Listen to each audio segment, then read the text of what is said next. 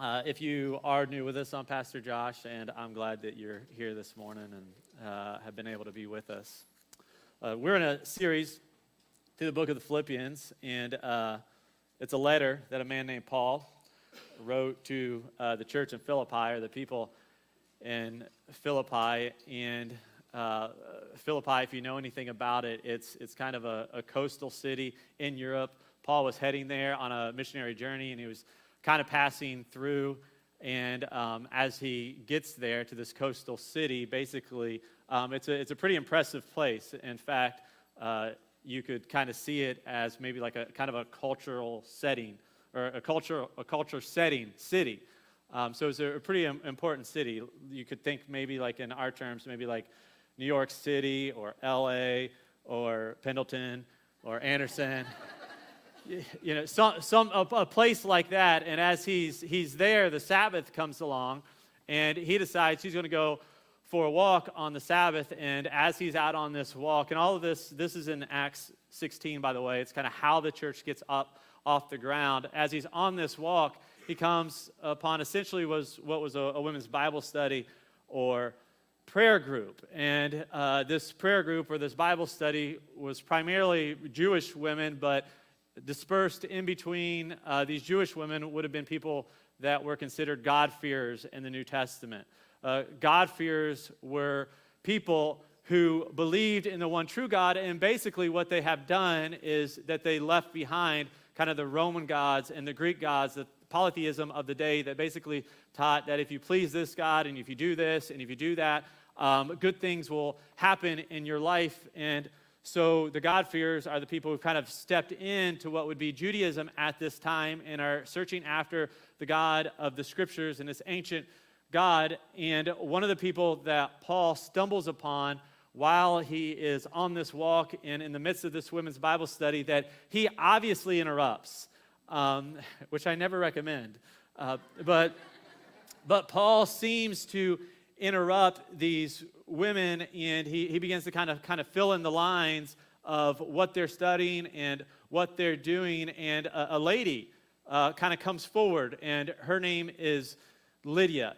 Now what we know about lydia is she is kind of a, a fashion mogul maybe a fashion icon a fashionista uh, because we're told that she is a dealer in purple cloth now, that not, not just anybody could be a dealer in purple cloth. The purple cloth was very rare because the way you made purple cloth is you had to basically harvest all of these snails that had purple dye in them, and you had to put it on the, on the cloth to, to make the cloth. And so Lydia is the person who is over this operation from what we can tell. And uh, she, because she's over this operation, that means that she was probably pretty high up on the social stratus um, and the social ladder uh, because purple was the color that kings wore, that royalty wore, that senators wore, that people who could afford the novelty of purple cloth. And so you have Lydia here, who is a type of person who would have been basically rubbing shoulders probably with royalty or senators or the who's who of their day.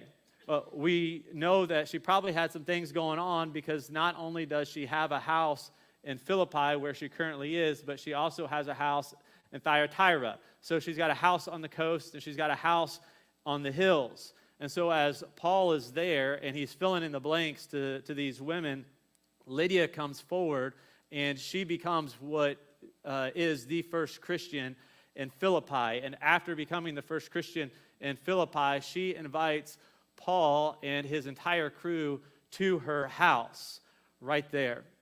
And so, what we have in Philippi, the first Christian, is basically a female who is a CEO, a, a multimillionaire, probably in today's terms, and she's getting serious about Jesus. And if that describes you, you are welcome here. The second girl, or the second person that we're introduced to in Philippi in Acts 16 is basically somebody I would ca- categorize as poor and possessed. Uh, in fact, she's only called a slave girl.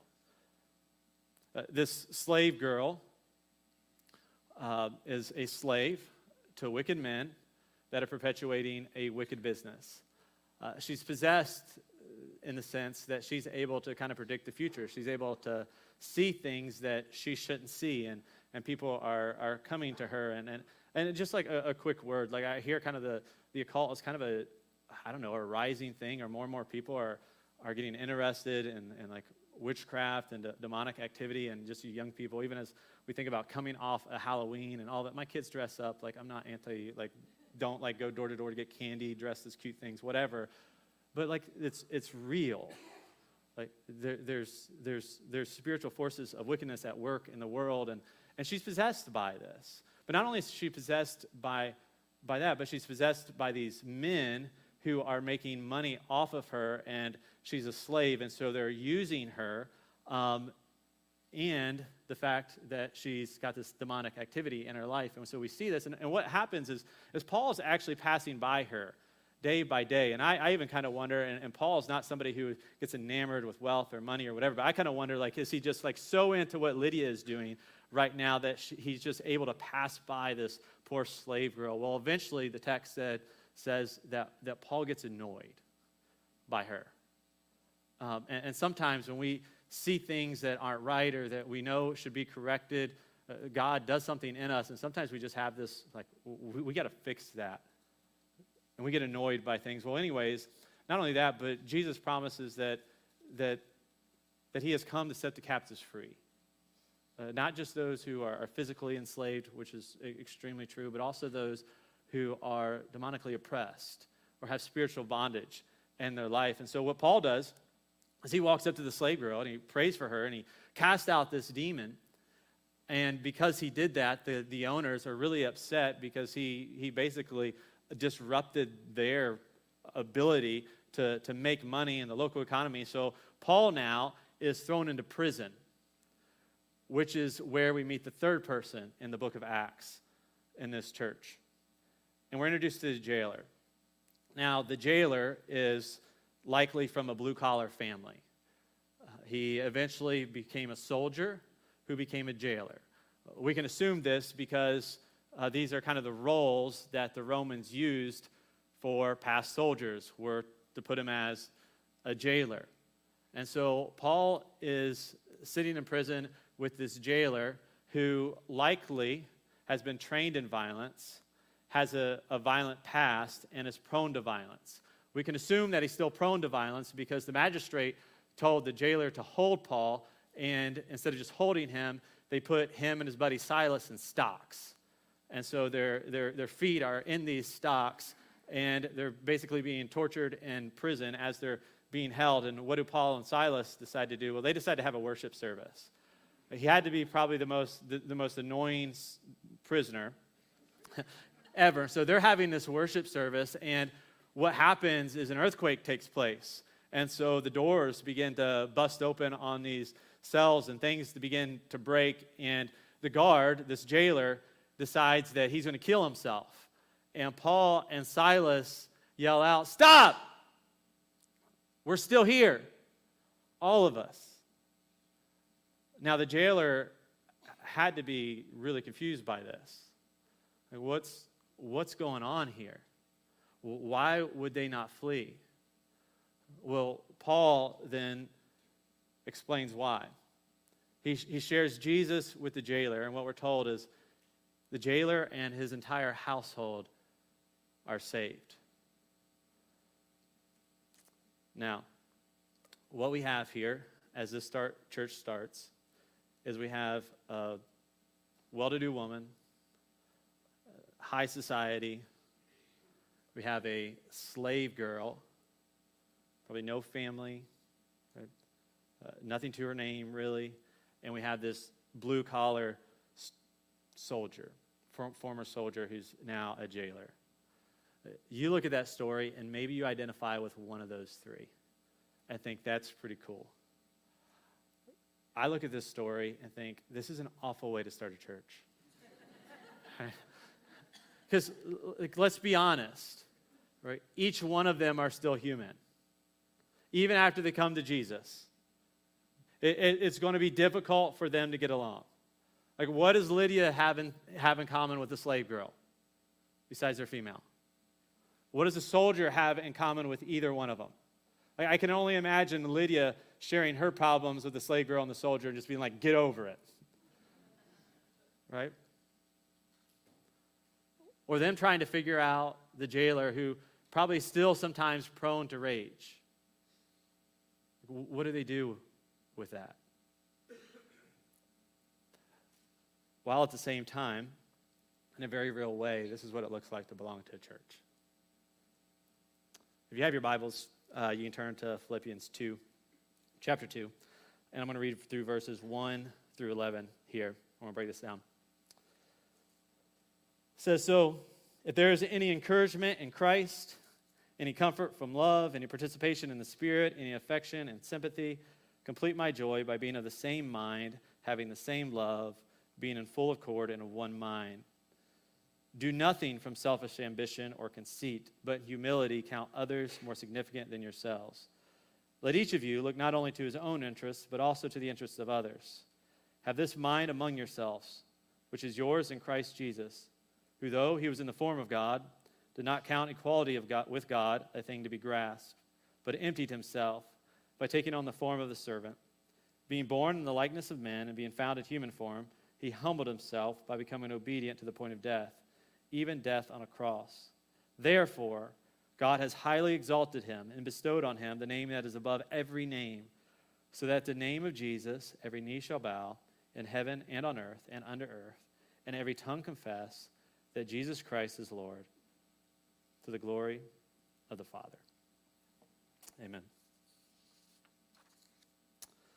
So, what is happening here is Paul is writing to the church and he's telling them, like, you need to have the type of attitude that is going to stick together, that you're going to remain together. He says, complete my joy of being of the same mind, having the same love, being in full accord of one mind.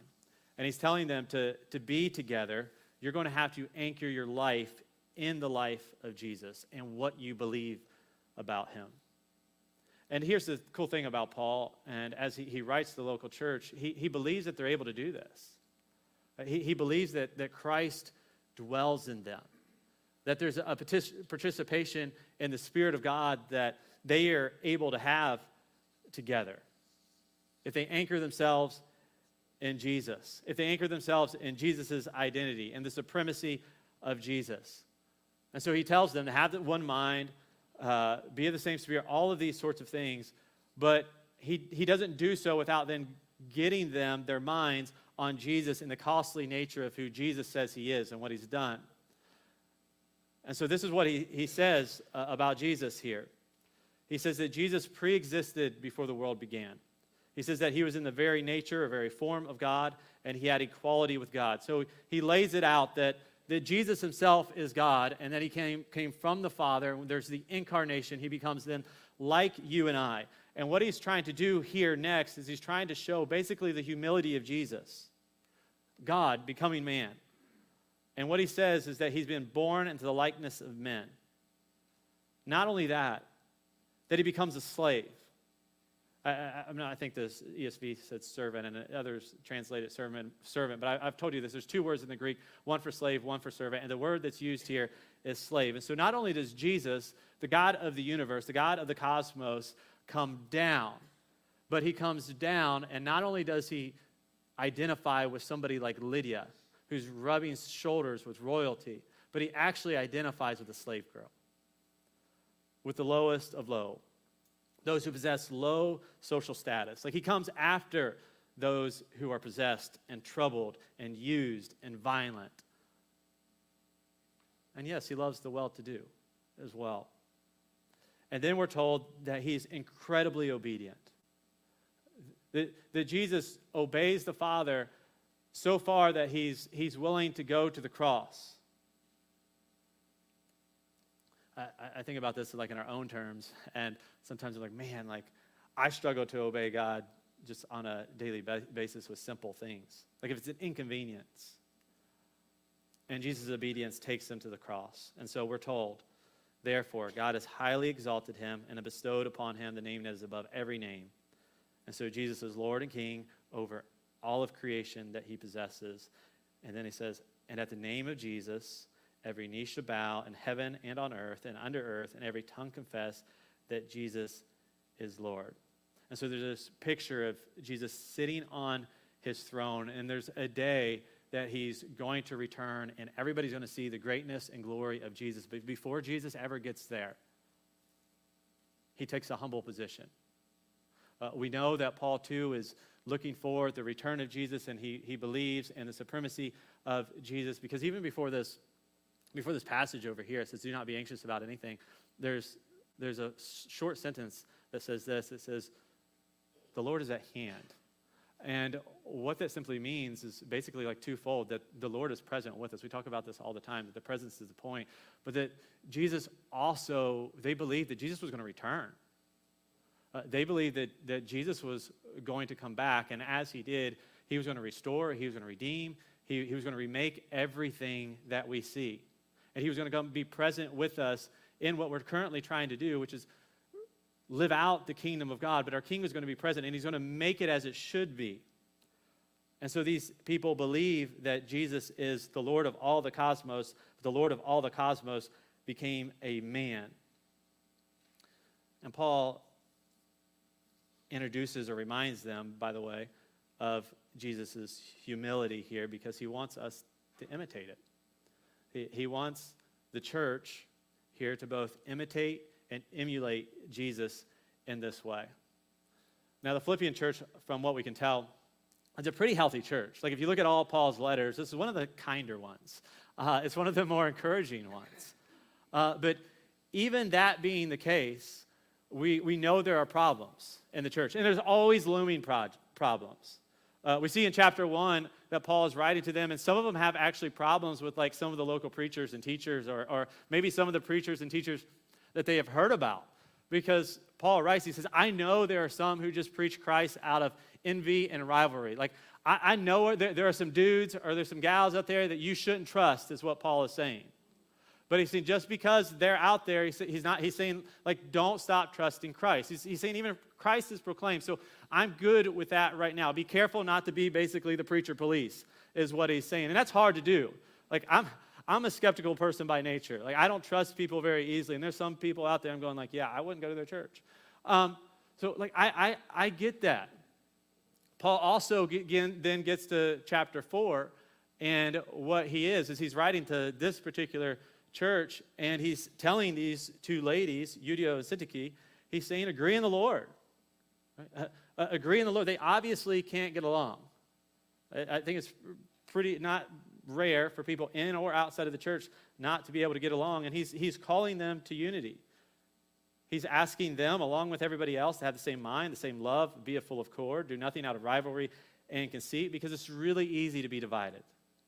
Like it's really easy to see the faults of others. It's, it's, it's really easy to, to see other people's sins, other people's struggles. What's really hard is to stay together. What's really hard is to be unified, especially over any period of time, especially now. And so Paul is writing to these people, to the church. He's writing about what it looks like to bring people together and what it looks like to unify people. And in this, he is actually doing it and he's introducing his solution to unity or his desire for people to be unified and to be together in a way that's extremely countercultural, in a way that would have been subversive to the way that the Romans would have told people to consolidate people. Because the Romans consolidated people and you got behind certain things through power, through force. If you wanted people to follow you, be the strongest in the room. If you wanted people to follow you, if you wanted to bring people under your leadership, conquer them. Make sure that they knew that might makes right. And what Paul is saying here is not God's house. That's not the way we do it in my church. Instead, he's saying that we have to have the same mind that Jesus has. And he's introducing unity, he's introducing togetherness through humility. He's saying that unity is always going to be achieved in Jesus' way through humility. In doing so, he shows how Jesus lays down his life for the Father. How he comes to the Father and he get, puts his, his life at Jesus' feet. And he's telling the church that if you're going to be together, if you're going to move forward, if you're going to be like Jesus, you have to surrender him yourselves to him as well.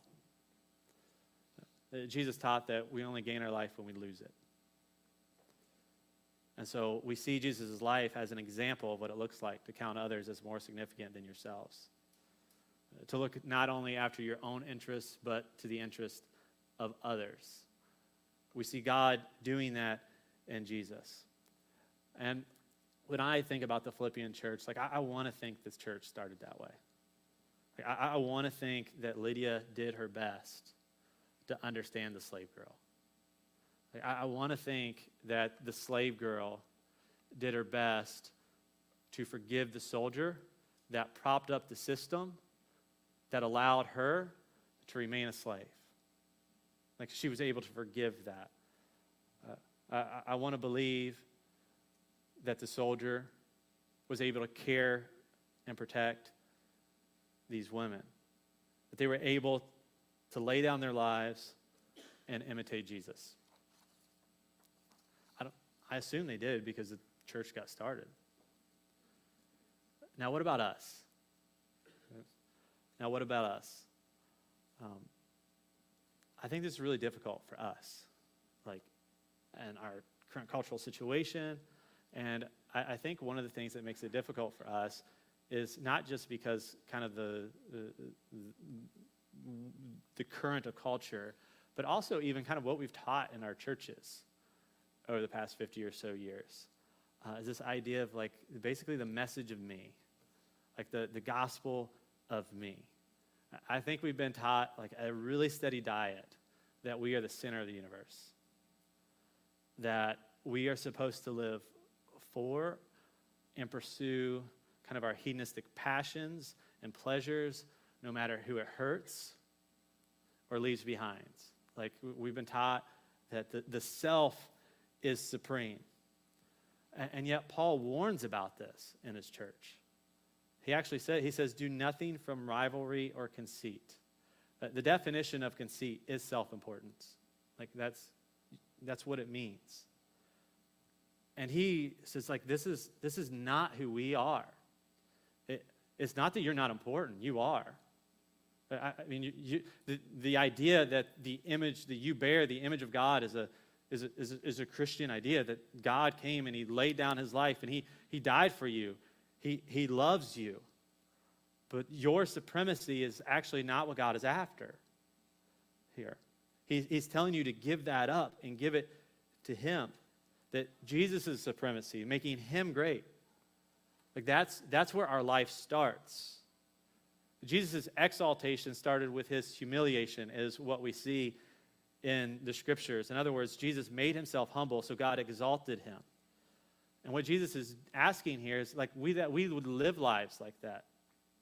That we would be able to make others more significant. So we're not only supposed to imitate him if we take his words seriously, but we're supposed to deny ourselves. So to take up our cross and follow Jesus in all things. And so I think for the church and in your lives, what this means is that your relationships, uh, the, the, church, it, it, it's going to be a little messy sometimes. Like it, can, it can be hard. It can be hard to learn to love people right, that are different than you. Jason talked about that a little bit ago. Like, not everybody's the same. It can be hard to understand people who have had different experiences. Right? The gospel of me, I think, is actually one of the reasons like we, we see an exit uh, in the local church. But I mean, we're seeing this because I, have talked to you all about this before. I talk about this. Um, is that like you know obviously like churches aren't most churches like aren't killing it like they're not growing they're exploding some are and it's it's great like i praise praise god for that but overall if you look at the the, the numbers um, it, it's not and and there are a number of reasons for this, and I think primarily, like a lot of us gravitate, gravitate towards um, maybe blaming leaders, and I think there's a lot of blame to be laid at the leaders' feet in our local churches, and I think there's uh, a lot of blame.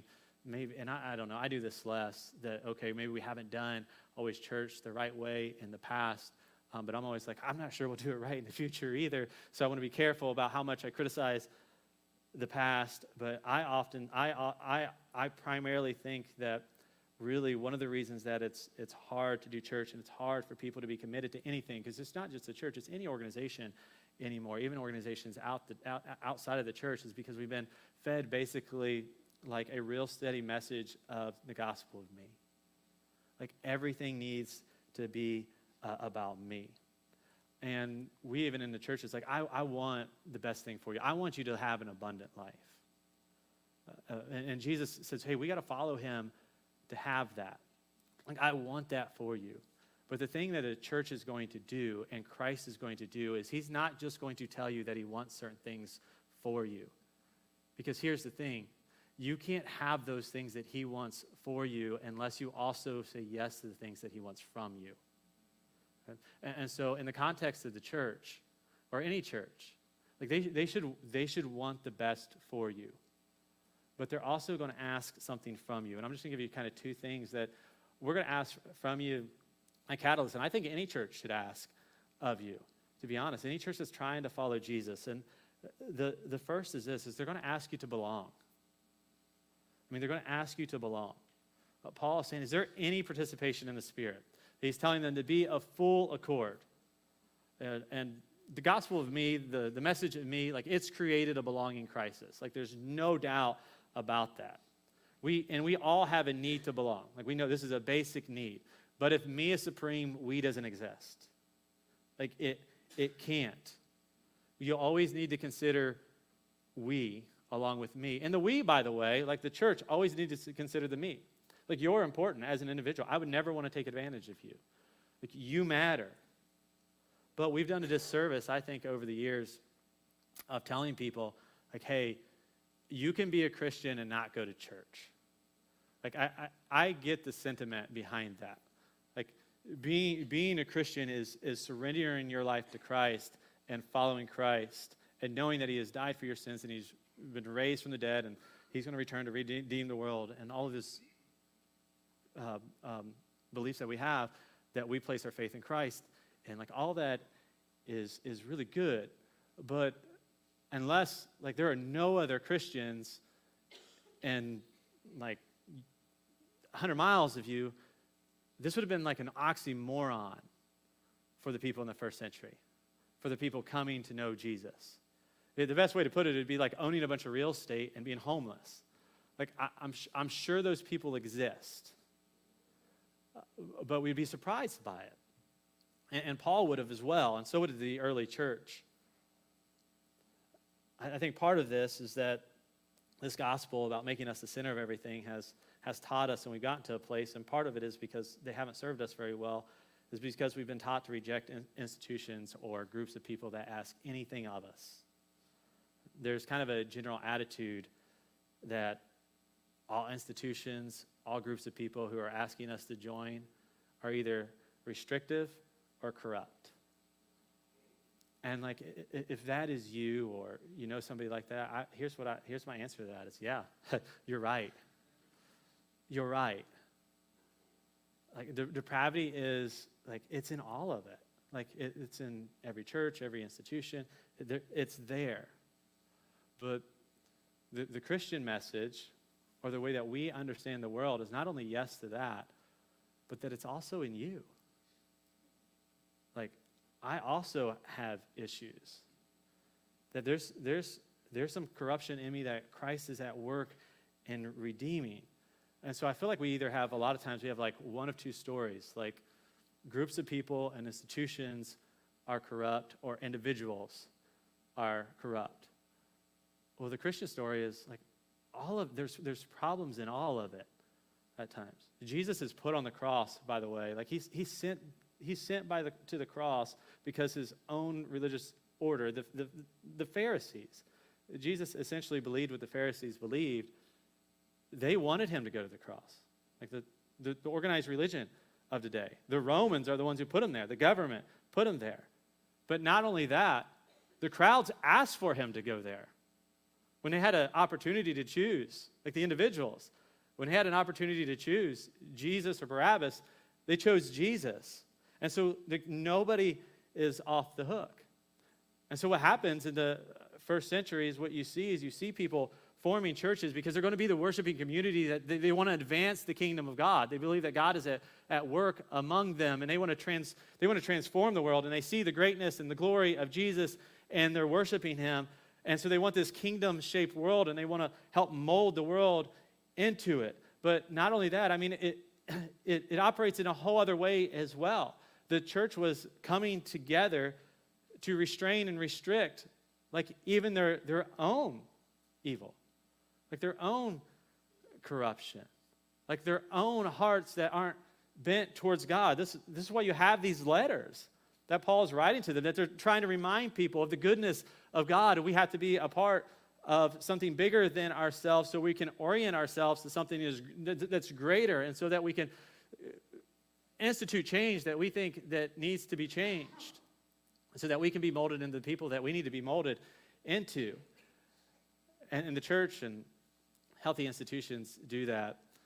Um, Daron uh, Acemoglu and James Robertson set out in a book I find kind of interesting called Why Nations Fail. And they ask the question why some fall into poverty and chaos and why others are peaceful and prof- prosperous for the most part. And their answer after their research and, and time studying that question was threefold institutions, institutions, institutions. And I say that because, like, you know, so many of us are, we're just growing skeptical of the institutional church or of the organized church. And one of the analogies I like to use is that you, you never really, like, want to walk into a, a hospital, right, and hope that there's not a level of institutionalization there. Like, when you walk into a hospital, you hope they're ran well. You hope they're organized, and you hope they're well funded. Why? Because your health depends on it. Your health depends on it. And, the same is true for the local church and for the church at large. But what the problem ends up being is not groups of people or institutional institutions or organized religion the, the problem is institutionalism or organizationalism. In other words, like it's when we begin to exist for ourselves. It's when we begin to make us the most important thing and we forget about the mission. When you begin to exist for yourself. Right? And you, you then become actually corrupt. You, you get off mission, you don't know what you're supposed to do. I mean, we are a community that have come together. We want to love God. We want the presence of God to, to be the point when we're together.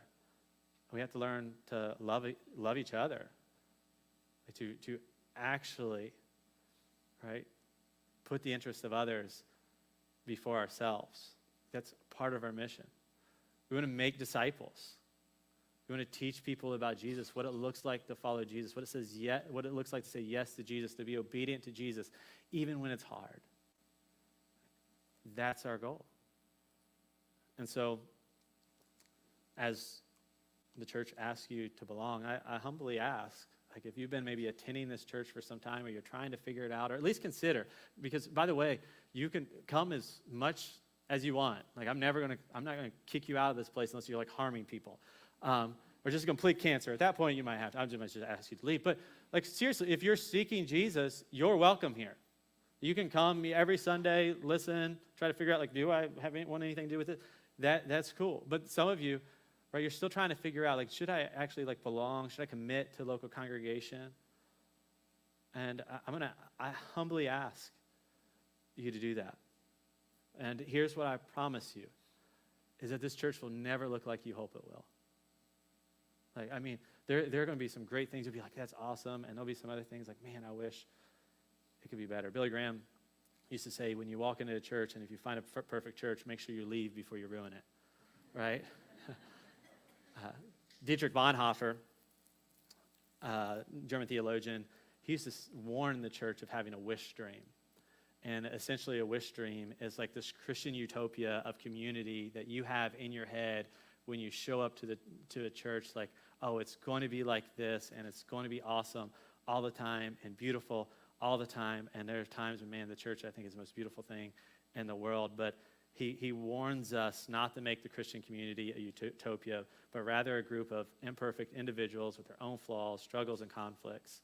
He emphasized the importance of encountering Christ together but not just like the, the, the, the Christ that makes you feel like so good about yourself all the time or sees like the beauty and other people all the time, but a, a Christ that allows you to see other people's real imperfections and still love them anyways.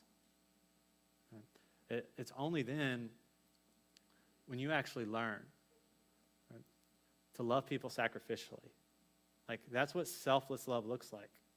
That's what sacrifice looks like. That's what it means to bear one another's burdens. And right, if you learn to do that in the context of the church, I mean, think about what that can do for your families. I, I, mean, I don't know about you, but I got some problems in my family. some people are harder to love than others. If I can love strangers that God has brought together to advance his mission with, I can love my family. Second thing the church is going to ask of you here that Paul, I think, kind of points out is he's going to ask that we believe. He calls us to one mind, to have the same mind. And the message that I think we're hearing is often like follow your own thoughts and your own ways. It's going to teach you to trust yourself. A good church, uh, the church that Paul is writing here to, is they're going to ask you to trust in Jesus. I mean, like, really trust in Jesus. Paul minces no words. He says, At the feet of Jesus, every knee will bow and every tongue will confess that Jesus is Lord. And that was really offensive then. Uh, I mean, think about this. I mean, the Romans, right? How, how did you bring people together? How did you bond people? What were you going to worship? You're going to worship power and might. They're thinking, we just put that dude on the cross. We're going to bow at his feet. That's why Paul will write, like, that was, that was foolishness to them. I, think it's similar today. Do, I mean, we are asking people right, to come to Jesus and telling them, like, we need to be transformed. We need to be molded into Jesus' likeness. You need to dethrone the self and put it at Jesus' feet that Jesus is the way, the truth, and the life, and that people come to the Father through him. That was kind of offensive then. And it is now as well. Like it's, it's counter, it's a countercultural message. And I, I don't know about you, and I think you can do this for a short amount of time. Like you can you can live for yourself and, and maybe get some satisfaction out of life. But I, I think what we're discovering is that the more that we think about ourselves, the more that we worship ourselves, the more miserable we are. Uh, there's, there's, there's kind of the, I, I mean, that, I, I think that's really kind of one of the things that's happening. We've made ourselves the center of everything, and it's actually made us more miserable. And Jesus is calling us to come and worship Him and, and to bow at his feet. And he, we, we know he's good. We know he's humble. We, we know he loves us.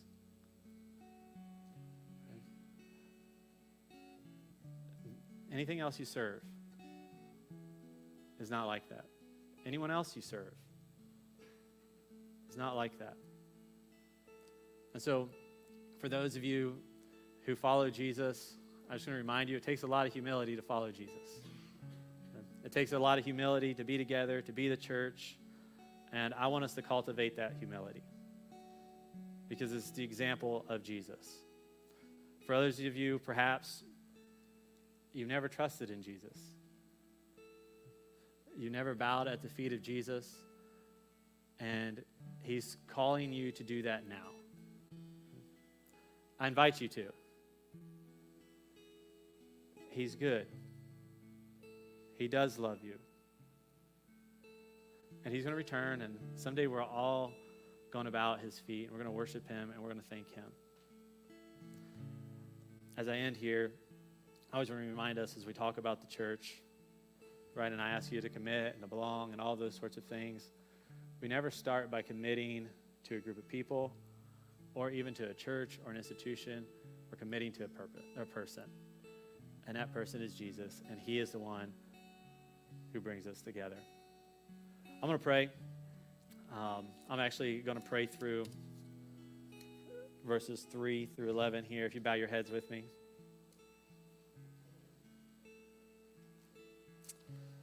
Do nothing, we're told, from selfish ambition or conceit. So, Father, we pray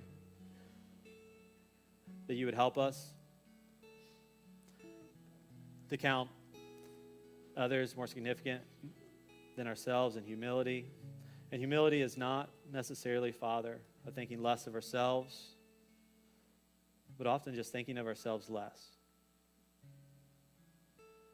So I pray that we would have this mind among ourselves, which we actually have in Christ Jesus,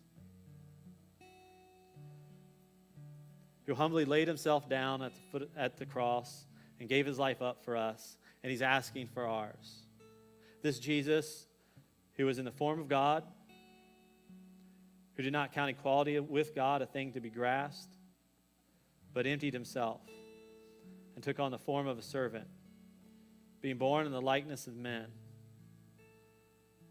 and being found in human form, he humbled himself, becoming obedient to the point of death, even death on a cross. Father, you tell us that you humble the proud and exalt the humble.